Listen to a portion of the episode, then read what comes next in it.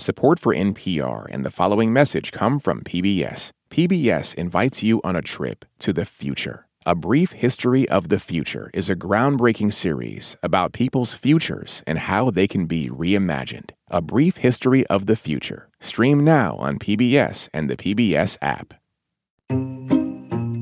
From WHYY in Philadelphia, this is Fresh Air Weekend. I'm Sam Briger in for Terry Gross. Today, actor Sterling K. Brown in the miniseries The People vs. O.J. Simpson, Brown played prosecutor Christopher Darden.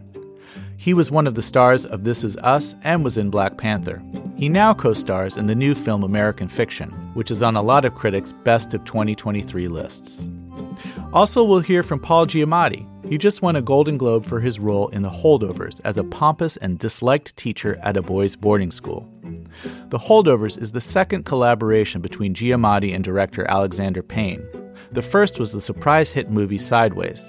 He asked Payne how his acting had changed over the past two decades. I'm like, was I better? Was I better? Was I even better than I used to be? And he's very cagey about it. That's coming up on Fresh Air Weekend. This message comes from NPR sponsor Stearns and Foster. To Stearns and Foster, your comfort is their everything. So they've made a mattress that's irresistible inside and out. Every Stearns and Foster mattress is handcrafted. Every stitch, every layer uses the finest materials, like indulgent memory foam and ultra-conforming IntelliCoils for the coziness you want with the support you need. Timeless quality for your most comfortable sleep. Stearns and Foster, what comfort should be. More at stearnsandfoster.com. This message comes from NPR sponsor Carvana. With thousands of options under $20,000, plus customizable financing terms and down payments as low as $0 down, it's easy to find a car that fits your lifestyle. Visit Carvana.com or download the app today. Terms and conditions may apply. Support for this podcast comes from the Neubauer Family Foundation, supporting WHYY's Fresh Air and its commitment to sharing ideas and encouraging meaningful conversation. This is Fresh Air Weekend. I'm Sam Briger in for Terry Gross. Terry has today's first interview. I'll let her introduce it. It looks like my guest, Sterling K. Brown, is about to be in the cultural zeitgeist again. He co stars in the new movie American Fiction, which is on many critics' 10 best lists and is likely to be nominated for Oscars. In the popular miniseries The People vs. O.J. Simpson, about one of the most controversial trials of the 20th century, Brown played Christopher Darden, one of O.J. Simpson's prosecutors. Brown won an Emmy for that performance in 2016. He won another the following year for his performance in the popular NBC series This Is Us. That series brought many viewers to tears. While shooting This Is Us, he managed to get away long enough to play a small but important role in Black Panther. He was nominated for an Emmy for his guest appearance on an episode of the popular comedy series Brooklyn Nine-Nine, which satirized TV series about police detectives. Let's start with his new film American Fiction. It stars Jeffrey Wright as a college professor and novelist who's black. He writes fiction that's pretty obscure, like a novel based on the Greek tragedy The Persians by Aeschylus. No one wants to publish his new novel. It appears to him that the only books white publishers want by black authors are books about being poor, or in gangs, or addicted to drugs, or being a pregnant teenager. So, under a pen name, he writes a book conforming to those expectations to prove his point. He's offered a huge advance. The book becomes a bestseller, and he gets even more money when the film rights are sold. But the pseudonym leads to unexpected trouble. Sterling K. Brown plays the writer's brother. He's a plastic surgeon who's currently having money problems because his wife has left him and has taken half his practice after discovering he's having gay relationships. He's just come out as gay and is going a little overboard in reconstructing his identity. The film is a funny satire about race and the publishing industry while at the same time probing complicated family relationships. Sterling K. Brown, welcome to Fresh Air. So happy to have you on the show. Terry, thank you so much for having me. I'm delighted to be here. Did you experience any of the same type of preconceptions about what it means to be authentically black in your personal life or in your acting career? Uh, absolutely. I found it definitely when I got to Hollywood uh, in the early 2000s that the idea of being intelligence was something that I needed to shed. Um, many casting directors be like, he's got this smart guy thing. If he can lose that, then he'll be much more castable. Um, I, I think that similar to what you were saying in your intro with regards to the kinds of stories that um, folks were willing to put money into had to deal with black folks overcoming certain adversities and dealing with certain traumas. And I think that that was also linked to a certain socioeconomic um, wash that they thought was appropriate for how blackness needed to be portrayed in order to be quote unquote authentic. When you were an economics major and then you interned at the Federal Reserve, did you want to be in business or economics? Yes. I, I, think at that point in time in my life, Terry, the most important thing was being able to pour back into my community in a way that was substantial. And the only way that, the primary way that felt most substantial was through financial resources. So my goal was to make money. I felt like my mom sent me to this fancy college prep school and I got into Stanford University. I felt like the most important thing that I could do to show my appreciation is make sure that I was able to be a contributing member of the family, uh, a contributing member of the community in terms of financial resources. So I said, what better way to make money than to be an economics major, learn what money does and how I can make more of it, right? And what I found through my first year at Stanford and through this internship at the Federal Reserve Bank was that while I was good with numbers, I wasn't really interested or passionate about the inner workings of what it took to make money.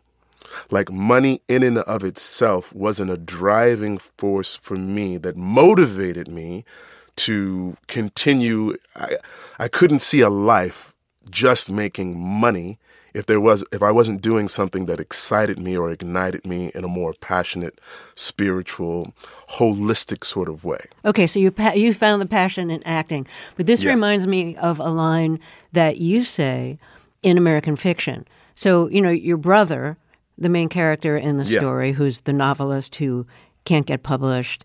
Um, you say to him like you know, me and, and your sister, like, we're doctors. We save people. Like, what what can you do? Revive a sentence? And and so that reminds me, like, did you worry, like, okay, so I'm not going to give back to my community through learning about economics and money. Um, what will being an actor give back to my community? Like, what what meaning does that have in the larger world? Great question, and it's something that I thought about for a while. Um, and so when I told my mom that I was going to change my major, I knew that she would probably have some questions for me in terms of why I wanted to do it. But most importantly, I had to let her know that I had prayed about it. And I said, yes, ma'am, I had. And I felt led. And that gave her permission to give me permission to dive into it without any sort of regrets or second questioning. I want to talk to you about the, role that you got your first Emmy for, and that's the role of Christopher Darden in The People versus O.J. Simpson, which was the first season of American Crime Story. You yes. won an Emmy in 2016. You were, you know, Darden was one of the prosecutors, one of the two prosecutors. Um, and he was portrayed by O.J. Simpson defenders, by, by people who thought O.J. was innocent as having the job so that the prosecution could present a black face. Correct. But Darden really, I think, deeply believed in OJ's guilt. So I want to play a clip from the closing argument that you make in The People versus OJ Simpson. Okay. So here we go. Ladies and gentlemen, to grasp this crime, you must first understand Mr. Simpson's relationship to his ex wife, Nicole. It was a ticking time bomb. The fuse was lit in 1985, the very year they were married. Officers responded after Mr. Simpson beat Nicole and took a baseball bat to her Mercedes. Then in 1989, Nicole had to call 911 again, fearing for her life. When officers arrived, Nicole ran towards them, yelling, He's going to kill me. He's going to kill me. She had a black eye, a cut forehead, swollen cheek. In her torn bra, Nicole pleaded with the officers You've come up here eight times. You never do anything about them. And they want to tell you that the police conspired against Mr. Simpson. This case is not about the N word, it is about O.J. Simpson and the M word murder. Now, I'm not afraid to point to him and say he did it. Why not? The evidence all points to him. In February 1992, Nicole filed for divorce. She was running away from the man who said he'd kill her. She saw the explosion coming.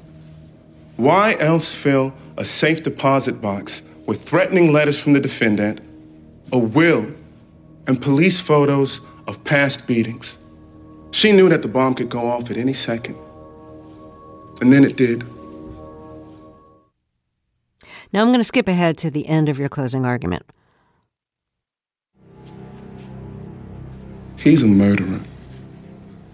And he was also one hell of a great football player. But he's still a murderer. When I saw the series, I thought, "Oh, you look so much like Christopher Darden. it's just you're so good in it." Um, you, you, you were in college at Stanford during the trial. What did you think of OJ at the time? Did you think he was guilty or innocent? I'm gonna be honest and say like it was um, it was a second consideration. It wasn't the first thing on my mind. I think that was sort of what a lot of us were experiencing was that we wanted the criminal justice system to work in favor of someone who looked like us because we were accustomed to it working against us. But in terms of like seeing someone beat the system who doesn't typically beat the system, I think that was the driving factor, at least for me, in terms of why I rejoiced in his innocence at the time in the in the not guilty verdict, right? And it was such a strange thing to step into, Terry, having been so pro OJ and anti Darden um, as a young person, to have an opportunity to step into that other person's shoes and experience life from their perspective. And it was me and my friend Sarah Paulson had the best time on that show because she would read Marsha's book. I would read Chris's book. We would read excerpts to one another. We would go over the evidence, and, and the evidence is pretty overwhelming.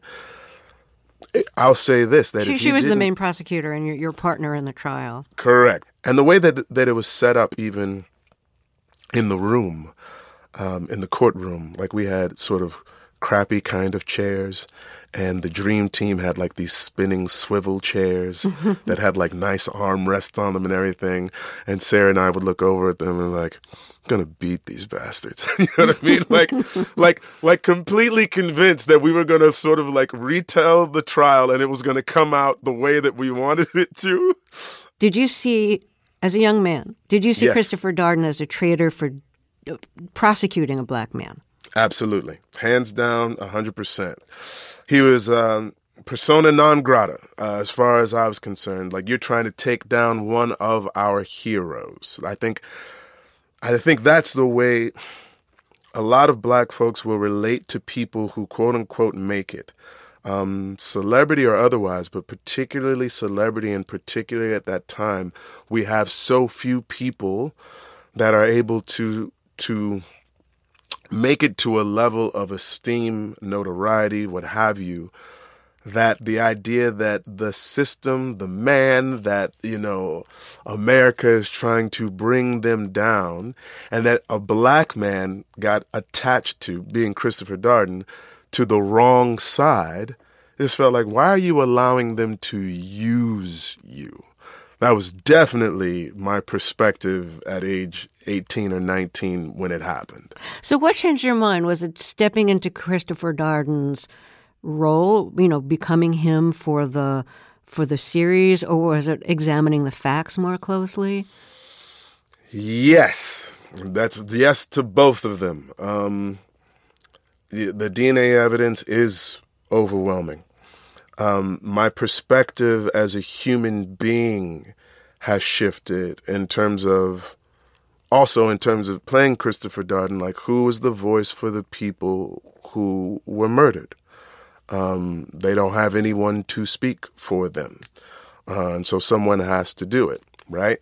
Uh, even getting into Darden's book in terms of being a prosecutor, he's like, we need to have a black presence in all facets of law enforcement, um, whether that is as police, uh, whether that is as prosecutors, um, as defense attorneys. Like a presence in all of those things means that we can work from the inside.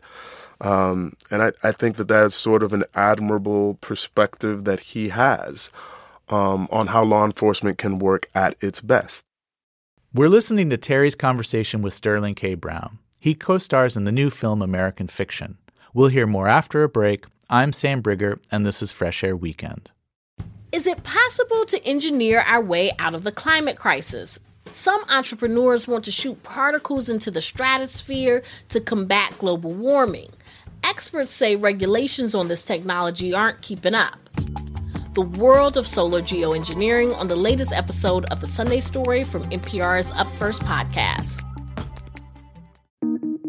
Listen to Embedded for moments that stay with you. I could smell the smoke, I could smell the dust. Voices that resonate. Stories that change the way you think about your life. How how did we get here? The Embedded podcast is NPR's home for original documentary series. Listen wherever you get your podcasts. Why is everyone so obsessed with traditional wives or trad wives on social media? This week, we're talking about the viral videos of women making marshmallows and mozzarella from scratch, and how behind the sheen of calm kitchens and cute fits, there's some interesting pessimism about our modern world. And that's worth digging into. Next time on It's Been a Minute from NPR. Let's get back to Terry's interview with Sterling K. Brown. He stars in the new movie American Fiction.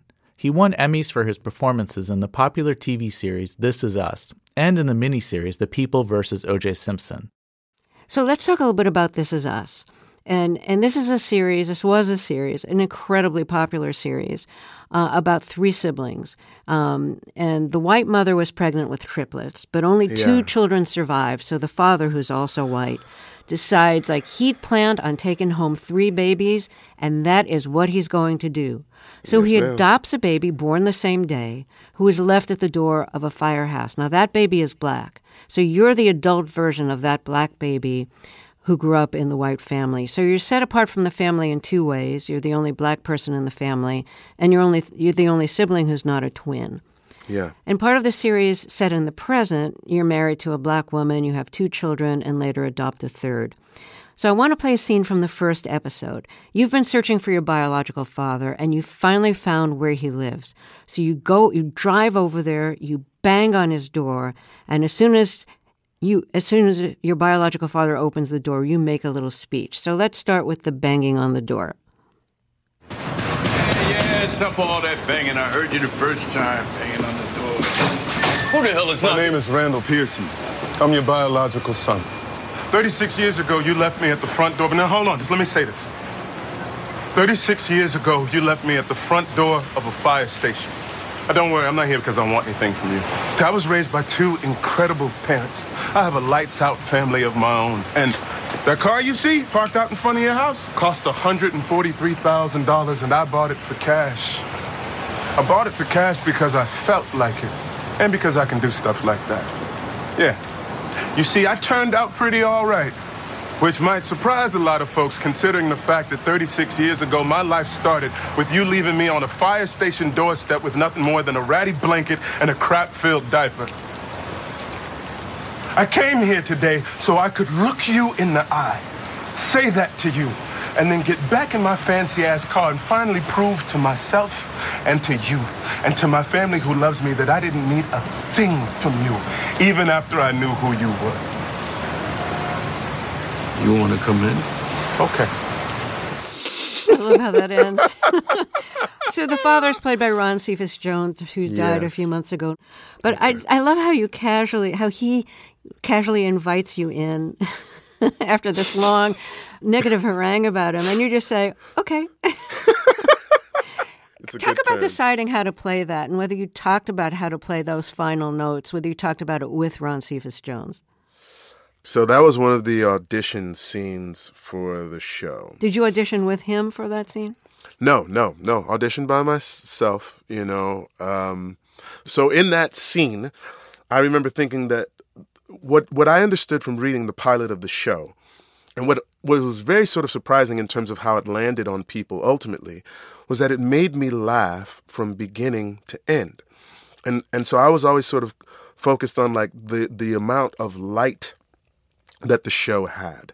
And so when people talk to me about it, they're always talking about the tears that the show caused. But I think both of those things are true.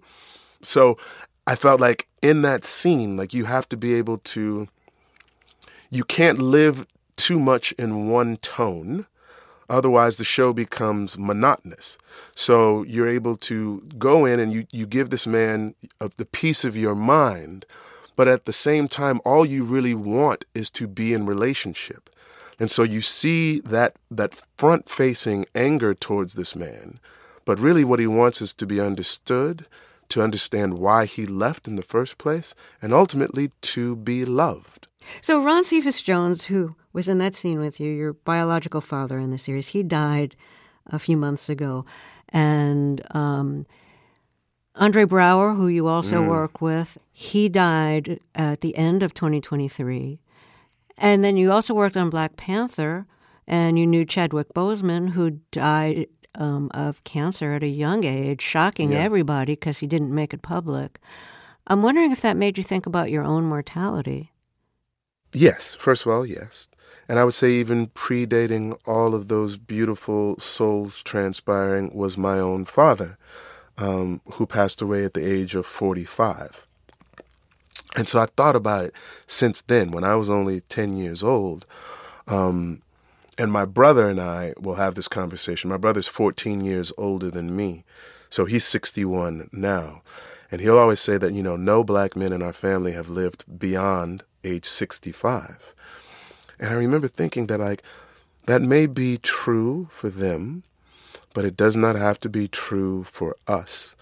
And so I've, I've been very conscientious in terms of health and lifestyle choices that I try to make for myself to be here for as long as possible.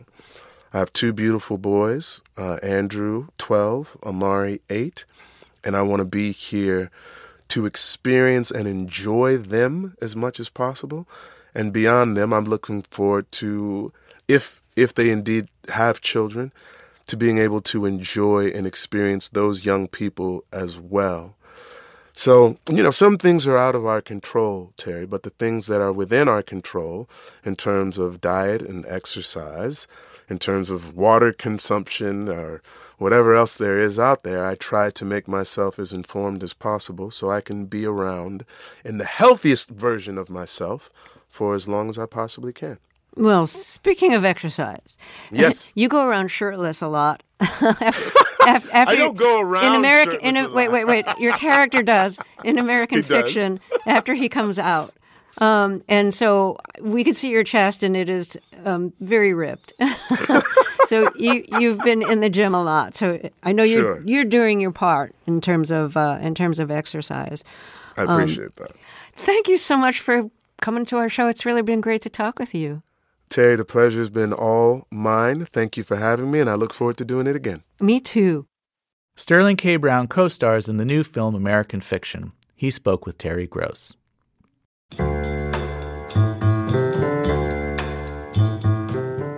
The Holdovers showed up on many of 2023's best movies of the year lists, and its star Paul Giamatti just won a Golden Globe for Best Actor in a Comedy. Giamatti plays a pompous and lonely classics professor named Paul Hunham at a New England boarding school for boys in 1970. He is almost universally disliked by other faculty members and by the students because of his impossibly high academic standards and merciless grading. The students also mock him behind his back because he has a lazy eye, and bad body odor. The body odor is uncontrollable, the result of a rare disease commonly known as fish odor syndrome. But he doesn't do himself any favors in the way he treats his students, as he does here in this scene, handing out his students' graded final exams. I can tell by your faces that many of you are shocked at the outcome. I, on the other hand, am not, because I have had the misfortune of teaching you this semester, and even with my ocular limitations, I witness firsthand your glazed, uncomprehending expressions. Sir, I don't understand. That's glaringly apparent. No, it's. Uh, I can't fail this class. Oh, don't sell yourself short, Mr. Coates. I truly believe that you can. I'm supposed to go to Cornell. Unlikely. Hunham also flunked a former student, the son of a major donor, dashing his chances of going to Princeton and going against the wishes of the school's headmaster. The headmaster decides to punish him. Hunham must babysit students that have nowhere to go over winter vacation. At first, he has a handful of kids under his care, but most are rescued by one of their fathers, who whisks them off in a helicopter for a ski vacation, leaving only one, a smart but surly junior named Angus Tully, played by Dominic Sessa, whose mother and stepfather can't be reached to get permission for him to leave, as they're off on an overdue honeymoon. Hunham and Angus make up a trio with the school's head cook, Mary, played by Da'Vine Joy Randolph. Mary is mourning her son Marcus, who was a scholarship student at the boarding school but was killed in Vietnam. These three broken and lonely people, thrust together haphazardly, find a bond growing between them as they face the loneliest holiday. This is Paul Giamatti's second starring role in a movie by Alexander Payne. The first was the 2004 film Sideways. Paul Giamatti has also starred in American Splendor, Private Life, and Win Win. He played the title role in the HBO miniseries John Adams and starred in the Showtime series Billions, which ended its run last October after seven seasons.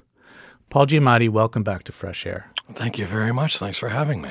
So Alexander Payne has said that he wrote the role of Paul Hunham for you. What was it about the character that interested you? Well, everything about it. I mean, first of all, it was the fact that he was going to direct it that mm-hmm. interested me about it. You know, I would sort of do anything he wanted me to do. yeah. um, I think I found the setting interesting. I found the time period interesting. I found the Christmas story aspect of it, the sort of Scrooge-like story of sort of of kind of redemption and and change and rebirth and selflessness interesting. The character was really wonderful. The language is wonderful. I think I found the character quite touching because I thought he's a guy who as far as he's concerned is doing absolutely the right thing. He's he's created this sort of persona for himself that that feels very comfortable and safe to him at this place and conveying classical values in this way. And he's created this kind of fantasy world for himself. And uh, it, it comes apart a little bit as mm-hmm. the story goes on. This guy sort of has to let go of a lot of his shtick in some ways. Right. And uh, I thought that was interesting. Is it tricky to play a role where in the movie the character is disliked by lots of people, but you have to play that person in a way that the audience can empathize with? Yeah, that's always sort of difficult. I mean, I think, um, you know, he's lived in this strange, rarefied world, in this world of intellect, and, you know, he's hobbled by his own intellect. It's, you know, the thing that, that makes him feel superior is the thing that keeps separating him, too. And, right. you know, he just doesn't go about anything the right way, but he's not wrong a lot of the time. So hopefully that's comes across as somewhat appealing. But also, I thought, eh, you know, he's somewhat self-aware. He's he takes pleasure in his own nasty wit in a way that hopefully is funny to people, and and makes him somewhat appealing. So you worked with Alexander Payne once before, and by all accounts, that was a positive experience all yes. around. Um, so working with this person that you hadn't worked with in about almost 20 years. Mm-hmm. Did that provide you an uh, opportunity to reflect on how you've changed as an actor? Yeah, I, I, hope I hope I have. I've, I, have asked Alexander, and he's very cagey about it. He won't give me a straight answer about it. I'm like, "Am I? Was I better? Was I better? Was I even better than I used to be?" And he's very cagey about it. And he sort of he, he says, "You're you're pretty much the same, and I liked you before, and I liked you now." Um, yeah, I mean, it, it was interesting. The whole thing has been interesting. This sort of full circle thing coming back 20 years later. I I think that that first experience was different because, I mean, I had never done anything like that before. I had never had this much responsibility before, been playing a lead role and stuff, and working with somebody I really admired. And I was very nervous, mm. you know, and that was gone. I mean, I'm I'm old and jaded now. I'm not as, I'm not as nervous now, you know. And that, but and in some ways, I miss those nerves. You know, mm-hmm. maybe in some ways those nerves are useful. Um, I definitely, I think I have more command of things. Am I better or anything like that? I don't know. But I was more relaxed, that's for sure. And with him, I was even more relaxed mm. because I trust him a lot. Your character has a lazy eye, and you've sworn not to say how that was created, which is fine. I won't ask you about that. okay. Um, but you also uh, you have this rare disorder whose name I'm not going to try to pronounce, but it's mm-hmm. commonly known as fish odor syndrome, mm-hmm. um, where your the character's body is unable to break down this chemical and, and has just a really unfortunate um, body odor issue. So, you know, as an audience, we we only have so many senses to experience the movie. But um, unfortunately, I guess in this case. But I was wondering, like, do, like, do you think about that in your character as you're acting them? Like I'm, I'm assuming you didn't spray yourself with some no, sort of no. Listen, there would be people who would worry who would have like yeah. codfish, codfish, cakes in their pockets and stuff yeah. like that.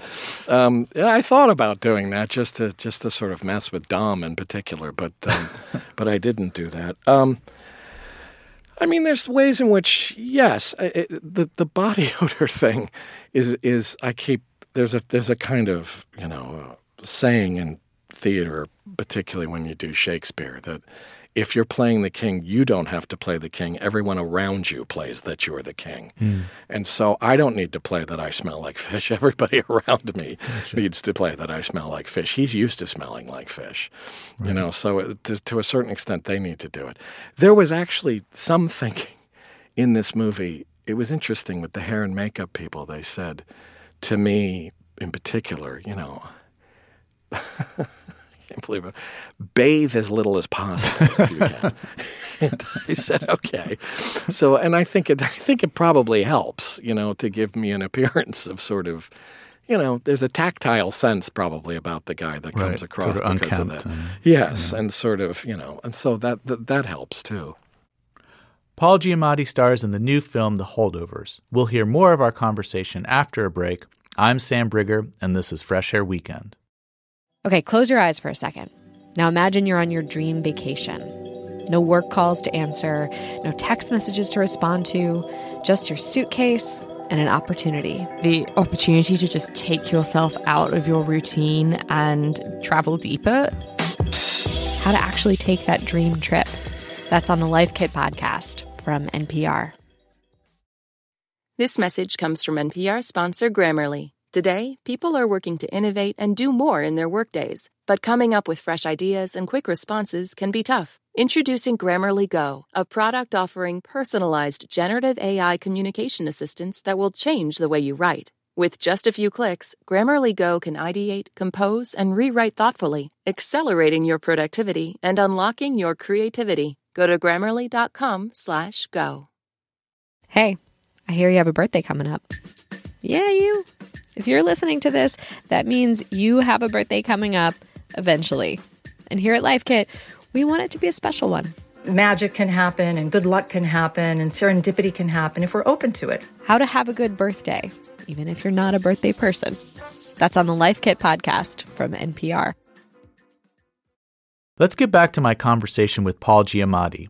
He stars in the new movie The Holdovers. It's the second time he's worked with director Alexander Payne. The first time was the 2004 hit movie Sideways.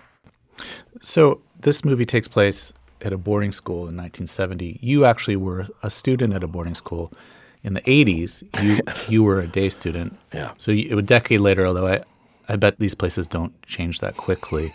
um, and you said that, that in preparation for the role, you thought a lot about your past and the people in it. I'm assuming the sort of people that went to your school. Mm. What did you take from those memories? I did go to a school like that 10 years on from when the movie set, and it wasn't, I don't think, very different. There were girls there. Well, that's, that that's a big which difference. Is a big, big, big difference, yes, I'll say that. Um, but a lot of those men were still there. Hmm. And for the most part, those they were men like this, and these old school guys. Um, yeah, I mean, it wasn't just the school. My my whole life, I grew up around teachers and academia. My father was a professor. My mother was a teacher. My grandparents were all teachers and professors. So teaching, teachers, and teaching were around me a lot. But for sure, being a day student at one of those places is different than living there. Mm-hmm. Um, I, I, I think in some ways it could probably give me a, an anthropological perspective on it that maybe you don't have if you live there. Mm. So I had some distance on it to be able to observe it in some ways. Um, but absolutely, I mean, it was an interesting part to play. It's an interesting movie for me to watch because I think there was a t- ton of unconscious uh, memories um, affecting my system, and I was ending up calling up all kinds of people I wasn't even aware of. Hmm. Uh, I was watching it and thinking, oh my God, I just reminded myself of this colleague of my father's. I didn't even realize I was doing that. I had a friend who wrote to me and said, I went to high school with him, and he said, "Oh, you were, you were clearly doing the head librarian in this whole thing." And I thought, I didn't even think about the head librarian, but he's right. I do seem like the head librarian. So I mean, there was a ton, there was a deep well of people I was drawing on for this thing, even unconsciously. Some of it was conscious. I had a biology teacher who was very much like this guy, and I thought about him a lot, and I thought about these men a lot, you know, and they're interesting characters. They're they're complicated, interesting guys. So, you know, I rewatched Sideways in preparation for this interview, and I was thinking there was probably going to be some similarities between the character Paul Hunham and Miles from Sideways, but rewatching, there's actually a lot of similarities. Like, um, both are misanthropes who feel superior to a lot of people they encounter. Both are would-be writers, although um, they're teaching to kids and not necessarily always happy about that. Both have a pretty severe drinking problem. And in some ways, you know, you could see the character from the holdovers at what might happen to Miles from Sideways if he doesn't end up with his love interest at the end of that movie. It is interesting, and you know, it's it's a subject that both Alexander and I kind of danced around and didn't really talk about. And it's it's very funny that we didn't, because certainly you could see some. I could see all these similarities too. It'd be better asked to him how much he was consciously doing that, how much he meant to do that. That, in some sense, you really are seeing a similar guy at a different stage of his life. Mm-hmm. Um, it's certainly, it's certainly, it, it, I, I could. You're absolutely right. There's lots of similarities. There's ways in which it didn't feel the same to me, though, too. He doesn't feel like the same guy to me. He feels like a more, I like this guy better than the other guy. Hmm. Um, I feel like he's got more kind of backbone, Hmm. sort of. He's less self pitying. He's more sort of, I think he's funnier. I think he's kind of, I just think he's got more going on than the other guy. Um, I liked him better as a as a person and a presence. I, I found him more fun to play. I, I I liked it. Maybe that could be the same guy twenty years on that I'm enjoying. I don't know, but um, but I I could definitely see it. And in some ways, I I remembered thinking at a certain point, it's a funny way. Maybe it is like sort of the sequel to Sideways that would never get made as technically a sequel to Sideways. I don't know. Right. But um, Alexander would be a good guy to ask about it. But in a funny way, we kind of avoided ever talking about it. I can't imagine the Sideways too, but yeah, exactly. no, no, you can't. You really can't. So maybe this is some sort of extension of it. Yeah. Well, your character Miles is a lover of wine, particularly Pinot Noir. In fact, that movie probably increased the cost of Pinot Noir across the country. Um, but I, I wanted to play a clip uh, where your love interest Maya, played by Virginia Madsen, asks you why you love that wine so much. And you know, your character Miles is, is talking about wine, but he's also really talking about himself. So let let's hear that. You know, can I ask you a personal question, Miles? Sure. Why are you so into Pinot? I mean, it's like a thing with you. Uh, I don't know. I don't know. Um, it's a hard grape to grow, as you know, right? It's, uh, it's thin-skinned, temperamental, ripens early. It's you know, it's not a survivor like Cabernet, which can just grow anywhere and uh, thrive even when it's neglected. No, Pinot needs constant care and attention. You know, and in fact, it can only grow in these really specific little tucked away corners of the world. And and only the most patient and nurturing of growers can do it, really. Only somebody who really takes the time to understand Pinot's potential can then coax it into its fullest expression. And then, I mean, oh, its flavors, they're just the most haunting and brilliant and thrilling and subtle and ancient on the planet. That's a scene from Sideways with our guest Paul Giamatti and Virginia Madsen. First of all, I just love how Virginia Madsen prefaces that question with, "Can I ask you a personal question?" I was just thinking the same thing. How funny that is. That that's the deeply personal question. Yeah. Is very funny. So, do you remember doing that scene? Yes, very much so. I remember it vividly. Yeah. So, uh, can you talk about? I mean, I'm sure that I'm sure when you saw the script, you're like, "Oh, this is a really good speech." yeah, I thought it was a really good scene, you know, and and I thought it was a nice speech. Yeah, and um, you know, it's it's it's he he's not aware so much as she is of what they're really talking Right, about. right. You know, she's she's the one who's much more aware than than him, and so she sort of picks it up and really. Really brings it home with a beautiful speech that kind of freaks him out because then he realizes what they're actually talking about, and it sort of it hits him, and you know he's he's he's really fallen for this woman. Um, but I remember shooting it absolutely. I mean, it was a wonderful. I remember every second of making that movie, Hmm.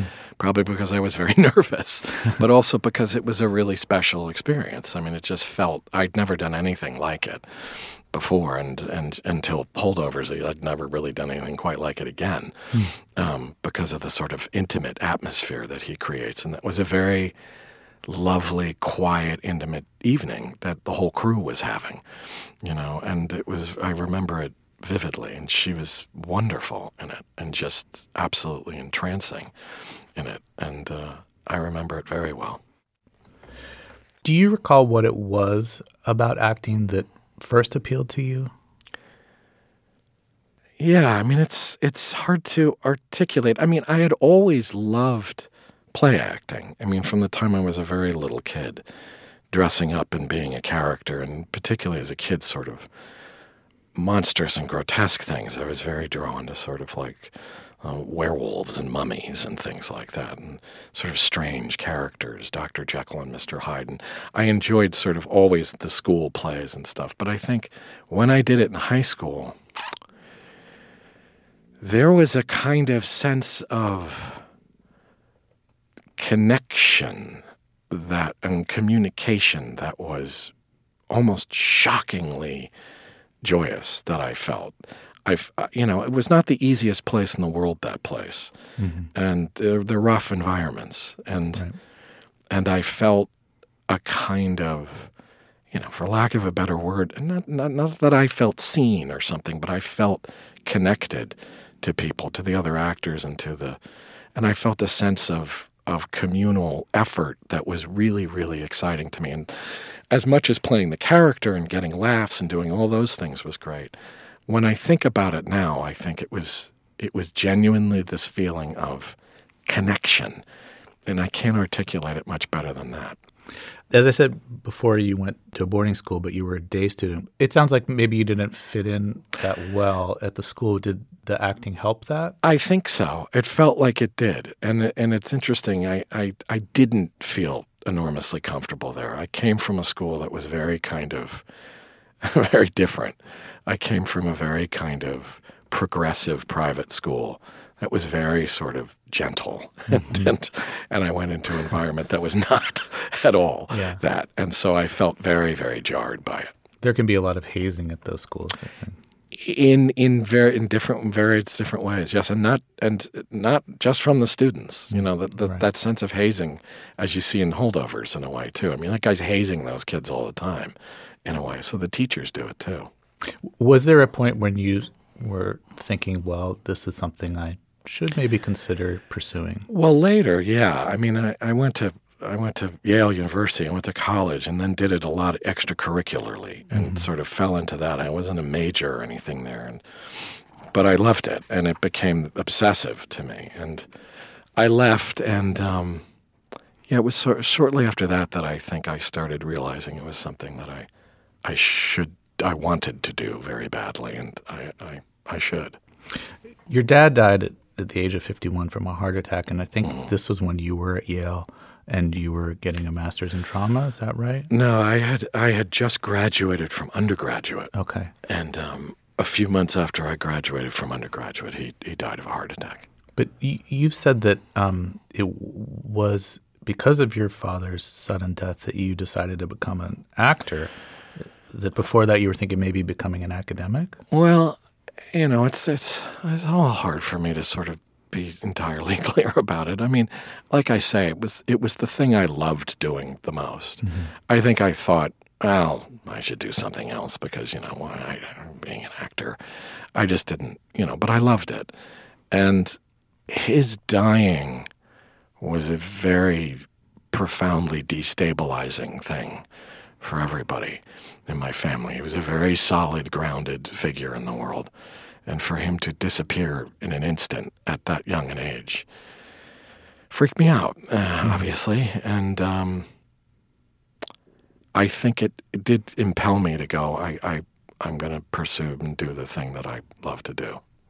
Because possibly your time is short. Sure. You should really just you know, and also my father had instilled that in me, you know, and so all of a sudden his absence made that his urging me always to do that throughout my life somehow even more present in my mind. And I thought, I'm going to do the thing I love to do. It's what he would have said to me to do. And so I did. Um, so your dad left academia and became the commissioner for Major League Baseball, and it sounds like he he loved baseball. He did a lot of his life. Did did that also make you feel like that you should pursue the things that you really love? Yes, I think so. I think that was also a part of it. I can remember my dad when he left the presidency of Yale, and um, he sort of took kind of a year off. You know, he wasn't really doing much, and and I was in college, and I think the baseball thing sort of came through, and I can remember him in this very kind of giddy way, funny giddy way, saying to me, well, I'm thinking about going back to teaching, but they've asked me to go, you know, they've asked me if I'm interested in going to baseball. What do you think?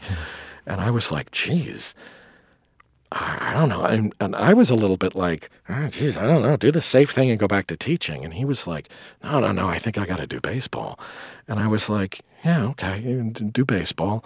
And he did. And it was very much him doing a thing. And I remembered thinking, oh, Yes, of course. He couldn't have done anything but go into baseball.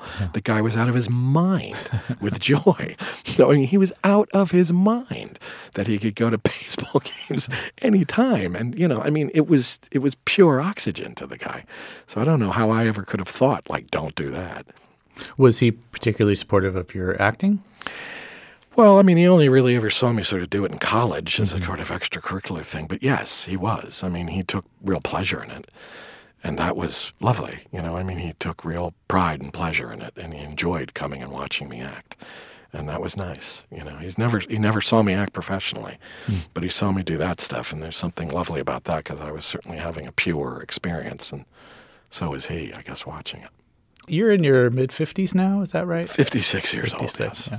So uh, you know, as I said, your dad died at 51, Mm. so you've outlived him now by by five years. Like, Mm. do you do you reflect upon that, like the time that you've had in your life that he was not able to have? Absolutely. No, I think about it all the time. Yeah, it's strange to have outlived him. You know, um, it's it's yeah, and it's shocking to me how young he was. I think you know when you're 22, 51 seems way, way, way off. Mm-hmm. You know, and even as you're getting older and, you know, you're 45 and 50 looks like it's still a ways off. And then you hit it and you're like, oh my God, he was so young. It's shocking. You know, um, absolutely shocking. And extraordinary how much he did in such a short period of time. I mean, really accomplished an enormous amount, but shocking that he was that young and terrible. You know, just just terrible. So, what do you want to do next? Are there particular kinds of roles that you're looking out for? I again, I, I never really have much of a plan, no, and so I, I don't know. I, I I say this, and I don't really know what I mean, but it's but I sometimes think it it would be interesting. This is just a general statement to play a less verbal character. Hmm. I'd like to play somebody that talks less and is less articulate. I'd like to see what because I, I, feel like frequently I'm given the part that's hyper articulate, which is great, but I would love to see what it's like to really do more with less verbiage. I don't know what that means exactly in terms of what kind of part I'd play or mm-hmm. anything like that, but I know there's some feeling of like, geez, I'd love to to do more just with my body and my mm-hmm. face and not so much with my my mouth. Well, so people must really like writing you dialogue. I think they do, yes, which is great, and it's very flattering, and I get great dialogue written for me. But sometimes, you know, it's a visual medium, and you know, sometimes the face and the eyes and the body and the things like that are, are you know, it's it's a realm for expression with those elements that are sometimes more satisfying than words. Well, Paul Giamatti, I want to thank you so much for coming on the show. Thank you very much for having me. Paul Giamatti stars in the new film The Holdovers. He won a Golden Globe for Best Actor in a Comedy for this role.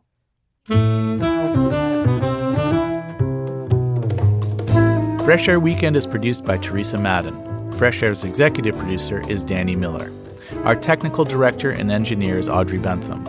Our interviews and reviews are produced and edited by Amy Salet, Phyllis Myers, Roberta Shorrock, Lauren Krenzel, Heidi Saman, Anne Marie Baldonado, Thea Challoner, Seth Kelly, and Susan Nyakundi. Our digital media producer is Molly Seavey Nesper. For Terry Gross and Tanya Mosley, I'm Sam Briger. This message comes from NPR sponsor Discover. Get the service you deserve. With 24 7 US based live customer service from Discover, everyone has the option to talk to a real person anytime, day or night. Limitations apply. See terms at discover.com/slash credit card. These days, news comes at you fast. But the truth? Getting there takes time. There's something that hasn't been disclosed yet. Embedded is a podcast that takes the time to look beyond the headlines. How how did this happen? How did we get here? With original documentary storytelling. Listen to NPR's Embedded wherever you get your podcasts. On NPR's Throughline, we cannot function for 24 hours without cobalt because it's in our smartphone, our tablet, our laptop. And as a consequence, the lives of the people living in that part of the Congo descended into just a catastrophe. find NPR's Throughline wherever you get your podcasts.